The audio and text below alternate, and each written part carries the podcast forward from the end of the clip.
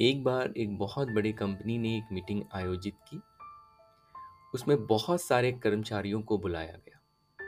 Meeting दिन भर चलनी थी, इसलिए दोपहर के भोजन की व्यवस्था भी की गई थी।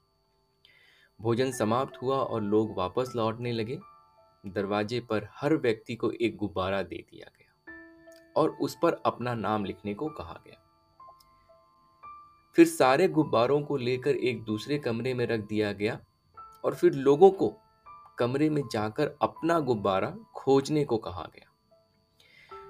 वो भी महज तीन मिनटों में। सुनते ही लोग एक दूसरे को धक्का देते हुए गुब्बारा खोजने लगे। इस धक्का मुक्की के कारण कमरे में भी भारी अराजकता फैल गई। लोग एक दूसरे से टकरा रहे थे, ऊपर गिर रहे थे। गुब्बारा खोजने के बजाय उनका वक्त अपना बचाव करने में ही निकल गया। और किसी भी व्यक्ति को अपने नाम का गुब्बारा नहीं मिला। फिर उनसे कहा गया, अब वे एक कमरे में जाएँ और कोई भी गुब्बारा उठाकर ले आए। देखें कि उस गुब्बारे पर किसका नाम लिखा है और जिसका नाम लिखा है, उस व्यक्ति को वो गुब्बारा दे दे। इस तरह से दो मिनट में ही हर व्यक्ति को अपने नाम का लिखा हुआ गुब्बारा मिल गया। तब कंपनी के मैनेजर ने कहा, हमें ठीक इसी तरह से मिलजुल कर अपना काम करना चाहिए।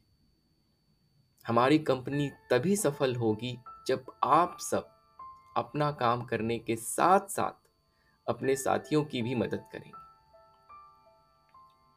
ये मीटिंग इसलिए रखी गई है ताकि आप सभी को साथ काम करने के बारे में जाने और आप उसका महत्व भी समझें। कर्मचारी अपने बॉस की बात समझ चुके थे। देखिए, जीवन में भी यही होता है। लोग अपने इर्द गिर्द खुशियों की तलाश कर रहे होते हैं, लेकिन वह उन्हें नहीं मिल रही। असल में दूसरों की खुशी में ही हमारा खुशी है। आप उन्हें उनकी खुशियाँ सौंप दें, आपको अपनी खुशी मिल जाए।